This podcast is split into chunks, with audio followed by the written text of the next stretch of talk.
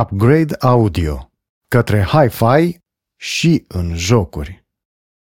Am început să scriu articolul de față aproape spontan, ca urmare a experiențelor avute recent cu câteva plăci de sunet retro, pe care le-am cumpărat de pe OLX și le-am testat într-o seamă de jocuri vechi, pregătind o serie de articole pentru mai încolo. Am simțit nevoia să fac un fel de introducere a acelui proiect de viitor, un an care să vă aduc mai aproape de accesibilitatea, dar și necesitatea unei configurații hi-fi, nu doar pentru ascultătorul de muzică, dar și pentru cei care ne jucăm. Iată deci câteva idei pe tema upgrade-ului către hi-fi, pornind de la o placă de sunet, eventual un board și poate chiar retro pentru pasionați. Nu este un articol cu poze, așa că, în afară de eventualele hyperlinkuri, nu cred că trebuie să vă simțiți prea legați de text. Mai bine ascultați ceea ce am de spus pe această temă. Îmi place să vă port din voce printre gândurile mele. Aveam nevoie de două cabluri de tip jack mare TRS la jack mare TRS dar de lungime cât mai mică, de genul 30-50 de centimetri, cu care să fac legătura între ieșirile balansate ale interfeței mele Audio Connect 6 și intrările balansate de pe amplificatorul de cască Topping L50. Am observat pe pagina Topping că există astfel de modele produse chiar de ei. Am intrat pe avestor.ro și m-am uitat după ele. Am văzut prețurile și am înțepenit. E și nu pentru că le-ar umfla Avestor, din potrivă. Acolo am găsit cele mai rezonabile prețuri de pe piața noastră, ci, pur și simplu, orice firmă de hi-fi găsește de cuvință să facă un bănuț cinstit, dar de obraz grăsuț, umflând prețurile la accesorii, acolo unde marginea de profit poate urca firma până la cer. Astfel, cabluri bune, dar cabluri nene, nu fuziune nucleară, costă la o firmă de hi-fi enorm, relativ la cheltuielile de producție. Există o imensă contribuție a factorului psihologic aici, unde estetica, vanitatea și mesajele influencerilor de pe diverse canale dedicate echipamentelor hi-fi au un efect mult mai puternic decât logica și măsurătorile seci. După ce am văzut că pe o pereche de cabluri de care am nevoie, făcute de topping, aș da la noi peste 250 de lei, și asta e de sărachi în hi-fi. Am râs scurt, nervos, după care am aplicat principiile proprii, la care am ajuns în mai mult de 30 de ani de testat și ascultat. În primul rând, cumpărați cabluri produse de o firmă de echipamente audio profesionale care are deja un nume. Căutați pe net informații și review-uri despre produsele acelei firme. Dacă opinia generală este pozitivă, uitați-vă la cablurile lor. O primă condiție este ca acestea să aibă mufele conectorilor integral din metal, dacă se poate, la rândul lor produse de un brand de încredere, precum Neutric sau divizia lor Rean. Apoi foarte bine este dacă ieșirea cablului din mufă este protejată cu un manșon flexibil de cauciuc sau spirală de metal. Personal, prefer mufele aurite, dar asta este singura manifestare de vanitate pe care mi-o permit în domeniu. Cablul în sine este bine să fie mai gros decât cele pe care le găsiți prin magazinele de electronice și calculatoare de pe la noi, cele de nivel consumer. Un cablu profesional bun este de diametru mai mare, solid, dar flexibil și nu dă senzația de plastic comun, ci oferă, atât vizual cât și tactil, impresia de echipament bun, sigur și durabil. Știu că asta sună un pic aproximativ, dar după ce veți lua în mână câteva cabluri audio profesionale și le veți compara cu cele consumer, veți înțelege exact ce vreau să spun. Ce mai trebuie să luați în considerare sunt caracteristicile electrice ale cablului, cum ar fi impedanța și componenta de reactanță a acesteia.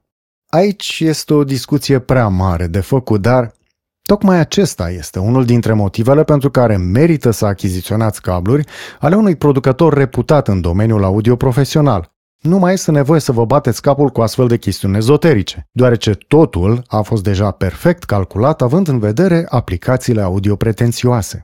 Pentru configurația ce cuprinde Topping L50, eu mi-am comandat două cabluri Cordial CFM VV de 60 de cm și un cablu Cordial CFY WCC de 3 metri. Nu sunt deloc scumpe prin comparație cu echivalentele lor produse de firme hi-fi, dar, față de acestea, au lipsă doar merele de aur și cornul de inorog. Evident, puteți alege ca alternativă la Cordial din ce se găsește pe piața noastră produsele Bespeco, Mogami, Adam Hall, ProL sau DAP Audio. În general, dacă vă uitați cu atenție în lista de produse ale acestor firme, veți descoperi că unele dintre ele oferă serii de cabluri destinate anumitor nișe, de la consumer până la high-end professional. Dacă vreți să vă simțiți bine cu achiziția voastră, cumpărați cabluri audio din seriile de vârf ale acestor producători de echipament audio profesional și veți ieși mult mai ieftin decât cu rachetele firmelor de hi-fi, dar la o calitate audio pe care vă puteți baza fără niciun fel de dubiu. A, și nu uitați că este bine să cumpărați cabluri de cea mai mică lungime posibilă pentru configurația voastră. Asta în situația în care folosiți cabluri nebalansate. Cei din urmă vor fi cei din tâi. Simt că este nevoie să mai cuprind în acest articol câteva recomandări, anume cele legate de calea de upgrade, upgrade path, pe care ai putea să o urmezi dacă dorești să te dotezi cu echipamente audio mai bune, pornind de la un sistem de nivel consumer multimedia. Iar aici prima discuție este despre care ar fi elementul din lanțul audio care ar trebui upgradat primul. DAC-ul, placa de sunet, amplificatorul de cască, amplificatorul în general, căștile, boxele. Evident, ideal este să poți face un upgrade complet al întregului lanț audio, dar cum bugetul poate fi destul de restrâns, pentru a beneficia totuși de îmbunătățiri, mai repede decât așteptând să adun banii pentru o întreagă configurație, este mult mai practic să cumperi pe bucăți. Cu care bucată să începi însă? Deși poate părea neintuitiv, eu recomand ca upgrade-ul să fie făcut începând de la capătul dinspre utilizator al lanțului audio, acolo unde se află ultima componentă a acestuia. Iar asta pentru că, în situația în care aveți un amplificator măcar mediocru, căști și sau boxe mai bune vor pune în valoare întreaga panoplie de calități a amplificatorului. De cele mai multe ori în teste, am observat că boxele și căștile de calitate fac în așa fel încât amplificatoarele ajung să dea totul, inclusiv cea mai bun, și puteți avea chiar surpriza de a vă redescoperi amplificatorul, pe care să nu-l mai schimbați pe altul nou. Dacă, totuși, vreți un amplificator nou, eu recomand să vi luați după achiziționarea în prealabil a unor căști sau boxe mai bune. Și ajungem la DAC. În principiu, dacă aveți o placă de bază nouă, măcar de vreo 7-8 ani încoace, placa de sunet on board ar trebui să fie decentă.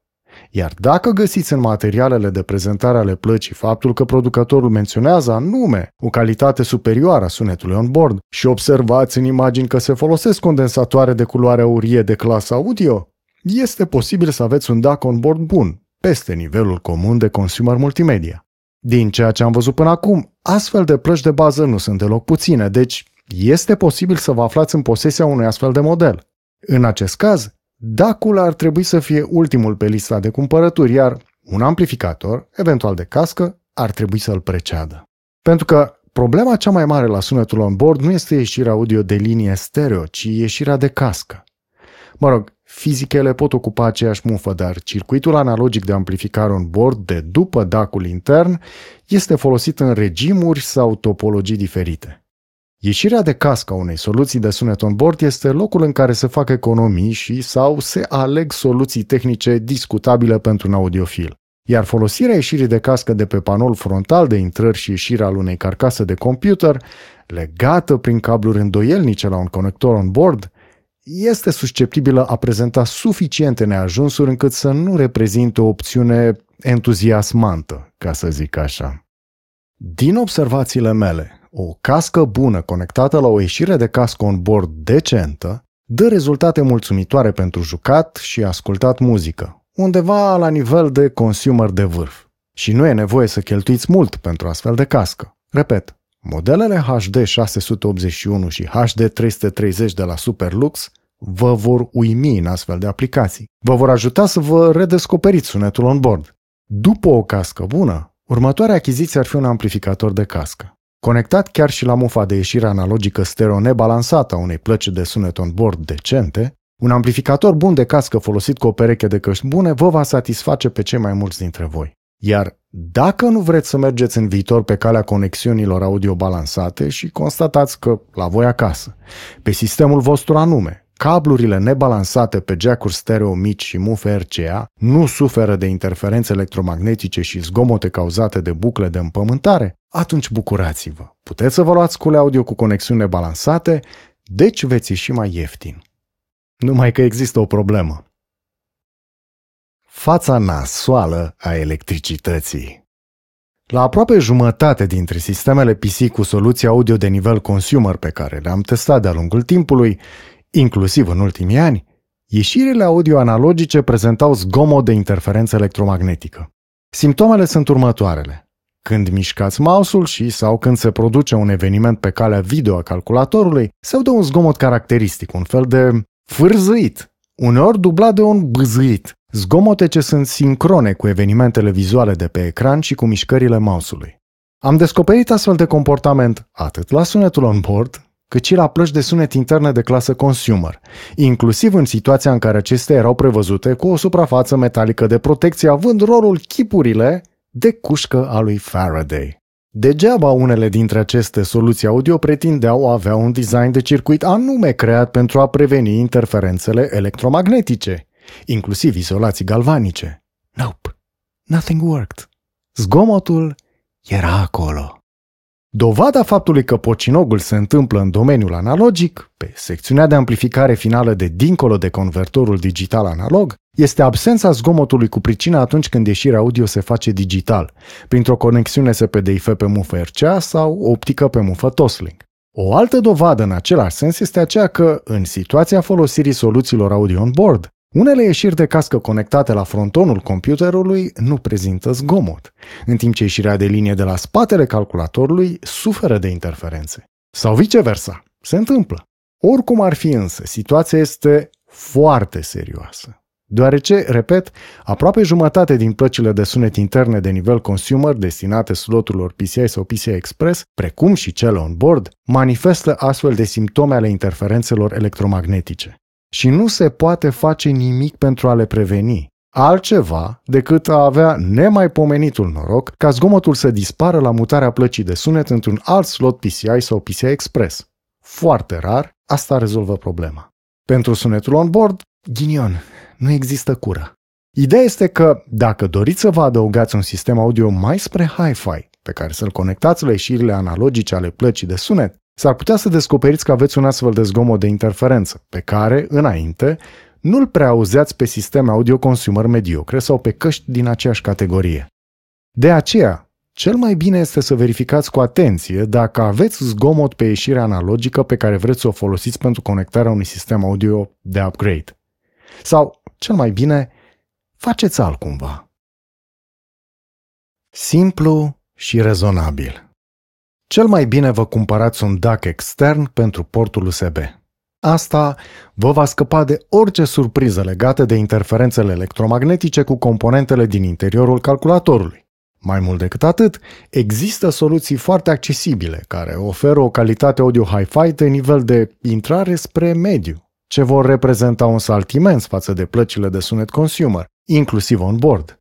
Și primele exemple de acest fel care îmi vin în minte sunt modelele nou apărute de la iFi și Topping, aflate în zona de preț de până la 100 de euro. iFi 1 și Topping DX1. Pe avestor.ro, iFi 1 este 350 de lei. Probabil și DX1 va apărea în curând în ofertă. Este drept, nu am avut ocazia să le ascult până acum, dar review-urile online sunt foarte bune. În plus, DX1 este dotat cu noile convertoare digital analog de la AKM din seria Velvet. Da, după incendiul care le-a afectat mare parte din fabrică în urmă cu câțiva ani, AKM au revenit în sfârșit spre bucuria celor care am strâmbat din nas văzând cum convertoarele SS au înlocuit AKM-urile mult iubite. Și nu doar că au revenit, dar au adus pe piață o serie de convertoare dedicată audiofililor, numită Velvet Sound Verita. Să ai astfel de convertoare pe un DAC de până în 100 de euro, precum Topping DX1, asta este ceva de auzit, neapărat. Sper să reușesc și să vă pot raporta rezultatul. Anyway, Ideea este că există cel puțin două astfel de modele de dacuri de bună calitate, de clasă hi-fi, care nu vă vor rupe buzunarul și vor fi mai bune decât orice placă de sunet consumer. Ba, mai mult, ambele dacuri au și amplificare de cască, despre care am auzit la fel numai lucruri bune. Ok, am vorbit aici despre soluțiile cele mai accesibile, dar am uitat să o prezint pe cea mai puțin atingătoare la buzunar, dacă aveți zgomot de interferență pe sistemul audio, eventual on board, iar acesta are o ieșire audio digitală, optică sau pe mufă RCA, există un foarte mic și ieftin DAC, Fio Taishan, care la 160 de lei vă va rezolva problema zgomotului, oferind o calitate audio cel puțin de nivelul unei plăci consumer foarte bune. Este o variantă anume indicată celor care au investit într-o placă de bază scumpă și bine dotată, care are de obicei o ieșire audio digitală, dar au descoperit că ieșirea audio analogică a plăcii de bază este zgomotoasă.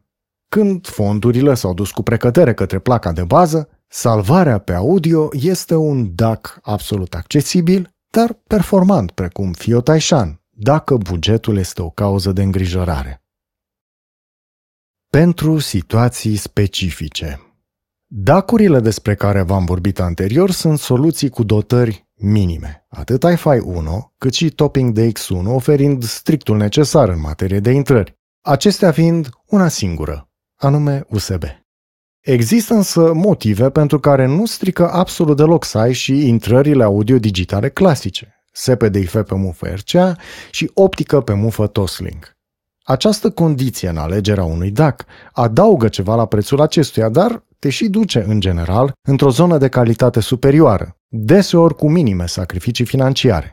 Avantajele sunt semnificative și nu mă refer aici numai la sunetul mai bun. Permiteți-mi să detaliez nițel. Ca audiofil digital ar trebui să fiți obsedați de expresia bit perfect.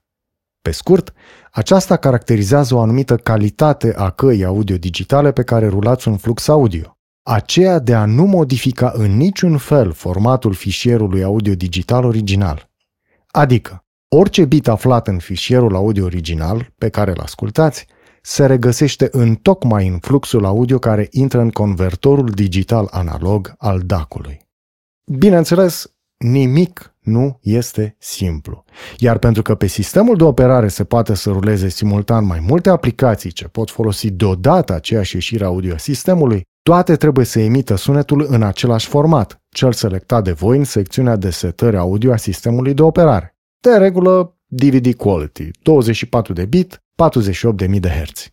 Dacă formatul audio al unei aplicații diferă de cel sistem, atunci Windows-ul, spre exemplu, va face o conversie de frecvență de eșantionare și sau de lățime pe biți, aducând fluxul audio respectiv la formatul audio sistem. O asemenea conversie afectează calitatea audio a materialului sonor, operând o modificare invazivă a sa, ce duce la pierderea caracterului bit perfect al redării acestuia. Ori, nu plătiți abonamentul la un serviciu online de streaming audio lossless ca să poticniți flux audio HD într-un sistem de operare care nu este făcut pentru audiofili. Soluția dacă nu vreți să vă faceți un sistem de streaming audio dedicat, bazat pe Raspberry Pi și Volumio, este să folosiți cu istețime ceea ce aveți în calculator, la care să adăugați un DAC cu intrările audio necesare. Astfel, alegeți-vă un DAC care să aibă, pe lângă conexiunea USB, și intrări audio digitale pe MUF RCA și Toslink. Achiziționați o placă de bază care să aibă ca dotare a sunetului on board o ieșire audio digitală, care de obicei este optică și mai rar pe mufă RCA. Conectați DAC-ul prin mufa USB la calculator, iar ieșirea audio digitală a plăcii de sunet on board a plăcii de bază, conectați-o la intrarea audio digitală corespunzătoare de pe DAC. În Windows, configurați ieșirea audio sistem ca fiind ieșirea audio digitală on board. În schimb, în aplicația client a serviciului de streaming audio online pe care îl folosiți, configurați ca ieșire DAC-ul, selectând opțiunea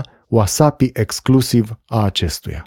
Astfel, orice aplicație care folosește sunetul sistem nu va afecta sub nicio formă sunetul care vine de la playerul audio ce rulează conținut HD, Hi-Fi, deoarece cele două fluxuri sunt perfect independente. Prin această metodă, pentru audiție veți avea audio bit perfect, iar dacă doriți să folosiți o aplicație ce utilizează sunetul sistem, o simplă apăsare a unui buton pe DAC va comuta între cele două surse audio. Simplu, eficient. Clicul și pușcătura Vă aflați totuși pe pagina mea, deci aproape sigur nu se poate să nu ajungem și la subiectul jocurilor, în cazul de față al sunetului acestora. Ar fi aici de discutat două chestiuni.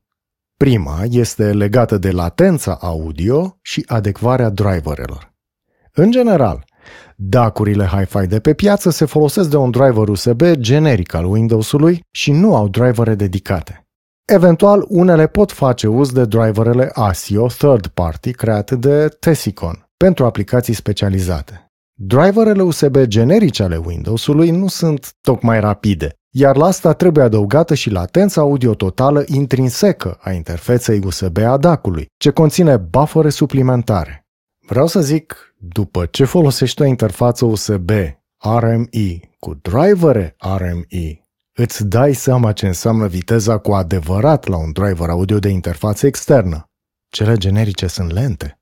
Pentru un jucător obișnuit, necompetitiv, asta nu este o problemă. Nu veți percepe aproape deloc o diferență între momentul clicului pe mouse și cel al împușcăturii. Pentru ceilalți, să zicem că trebuie găsit o soluție mai bună. Și aici intervine avantajul de a te folosi totuși și de sunetul on-board. Acesta este de obicei realizat de Realtek, care oferă și drivere dedicate pentru implementările on-board ale chipurilor sale audio, iar aceste drivere sunt foarte rapide.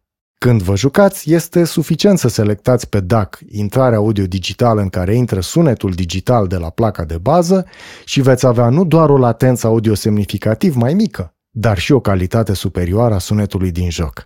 A doua chestiune pe care vreau să o pun în relație cu folosirea unui DAC Hi-Fi este cea a jocurilor retro. În opinia mea, pentru jocuri retro este bine să-ți faci un calculator dedicat perioadei jocurilor pe care vrei să le rulezi. Eu am unul de XP, deoarece acesta acoperă exact perioada mea de maxim interes. Anume cea în care plăcile de sunet de la Creative Labs ofereau prea minunatul EAX și EAX Advanced HD. Deși bune la vremea lor, Sound Blasterele Audige și X-Fi nu se califică tocmai în categoria Hi-Fi în ce privește ieșirile lor audio-analogice. Și aici intervine un DAC Hi-Fi ce oferă și intrări audio digitale. Fiecare placă Audigi are o ieșire audio digitală SPDIF pentru mufă de jack mic, iar X-Fi-urile au ieșiri audio digitale optice, dar și SPDIF, dacă faci de mână un foarte simplu adaptor după scheme disponibile online. O soluție accesibilă oricui. Pur și simplu conectezi digital placa de sunet din sistemul retro la DAC pe mufa de intrare corespunzătoare și ai Hi-Fi pe jocuri vechi. Sistemul principal folosește conexiunea USB și pe cea optică a DAC-ului, iar cel retro leagă un Audigi de intrare audio digitală RCA a DAC-ului, iar comutarea între ele se face, din nou, prin simpla apăsare a unui buton. Trei factori se întâlniră. Trei factori se întâlniră. Și totuși, ce legătură poate să fie între jocuri, ba mai mult, retro și hi-fi? Pe scurt, una foarte puternică și bine justificată. Este concluzia la care am ajuns după câteva luni de teste, ce au cuprins câteva plăci de sunet Sound Blaster de la Creative, din seriile Audigi și X-Fi, dar și câteva soluții on-board clasice de la Realtek. Pur și simplu, folosirea unor componente audio profesionale, hi-fi, pentru redarea sunetului din jocuri, a îmbunătățit semnificativ, pentru mine, calitatea experienței de joc. În primul rând, există o bună separare și prin asta o bună integrare, paradoxal, a muzicii de sunetele evenimentelor de joc. Totul se aude la un cu totul alt nivel de claritate și spațialitate, iar spectrul extrem de larg al diverselor sunete specifice jocurilor de luptă este redat impecabil. Asta ca să nu mai pomenesc de vibranța și naturalețea sunetelor ambientale, fie acestea din natură ori de pe o stație spațială părăsită. Este literalmente o cu totul altă lume, sub aspect sonor, și nu m-aș mai întoarce niciodată la sunetul de placă audio de nivel consumer pentru jocurile pe care le rulez acum, folosind DAC o interfață audio profesională de la TIS Electronic și un amplificator de cască Topping L50. Bineînțeles, la interfața audio, conexiunea se face pe cale audio digitală, optică sau RCA, având drept sursă o ieșire audio digitală de pe placa de sunet Creative sau onboard. Dacă la jocurile actuale este cât se poate de clar că sunetul original este unul de calitate, deci merită să le oferi ieșire printr-un sistem hi-fi, ce justificare poate exista în cazul jocurilor retro, care, s-ar presupune, stau mai prost la sunet. În primul rând, este bine să facem o distinție aici. Retro deja este și un Fear, ori chiar un Crisis, ori un Thief Deadly Shadows. Jocurile apărute de pe la 2005 încoace au în general un sunet bun, nu suferă de artefacte de compresie și fișierele audio sunt cel puțin la calitate de CD audio. Pentru un astfel de retro este clar că un sistem hi-fi se justifică fără dificultăți, dar ce te faci cu celelalte titluri retro? Cele mai vechi? Ba, poate tot mai vechi. Pentru că la astfel de jocuri retro, fișierele audio sunt nu doar la frecvențe de eșantionare inferioare, cum ar fi 22.050 de Hz, ba chiar 11.025 de Hz, dar mai suferă și de sesizabile artefacte de compresie, unor severe, în cazul titlurilor ce vin din vremuri în care încoderele media se aflau în precambrian. Funny thing is, experiența mi-a oferit și aici inefabile surprize, cărora le-am găsit lesne explicația. Poate că jocurile nu ofereau cine știe ce calitate audio, dar un Sound Blaster cu suport pentru EAX avea sânge nobil iar asta se simțea în calitatea procesării digitale a materialului audio al jocului. Adică, chipul care accelera modelarea acustică a mediului în jocuri era provenit de la un nume prestigios în sinteza și eșantionarea sunetului, EMU. Creative Labs a achiziționat această firmă și a utilizat pe plăcile de sunet tehnologia de vârf pe care aceasta o aducea din domeniul audio profesional. Și uite așa, poate că sunetul jocului era inferior, dar efectele de eco și reverberația adăugate lui de EAX erau la super calitate, iar rezultatul, impresionant, merită ascultat pe un sistem audio hi-fi. Aș mai adăuga aici și calitatea filtrelor HRTF, cele responsabile de poziționarea 3D a sunetului în jocuri. Și acestea sunt produsul unei procesări digitale de înaltă calitate, indiferent de cea a sunetului sursă din jocuri. Astfel, prin procesarea EAX și cea 3D, chiar și jocurile retro mai vechi de la finalul anilor 90 beneficiază din plin de calitatea redării printr-un DAC și șamplificator hi-fi, dacă legătura cu DAC-ul se face pe cale audio-digitală, prin simplul fapt că permit transmiterea către jucător a elementelor de procesare EAX și audio 3D la înalta lor calitate originală. Oricum, Vă spun doar că, după ce am ascultat Unreal-ul original pe sistemul meu Hi-Fi, în căști de calitate, am rămas pur și simplu înmărmurit. Scena de început din Vortex Strikers, apoi momentul ieșirii la lumină în Valea Cascadei de pe Napali, au sunat cum nu le-am auzit niciodată. Absolut incredibil. Asta ca să nu mai vorbesc de Undying, ori primul Thief, că despre Shadowman v-am spus deja. Dacă stau bine și mă gândesc însă, mai găsesc un factor extrem de important, care trebuie luat în seamă atunci când vă recomand energic să conectați un DAC Hi-Fi la ieșirile audio digitale ale unei plăci de sunet, eventual retro. Este vorba despre jitter. Să mă explic. Conversia sunetului din analog în digital se face eșantionând sunetul analog cu o anumită frecvență, adică de câteva ori pe secundă. În cazul calității de CD audio, de 44.100 de ori pe secundă.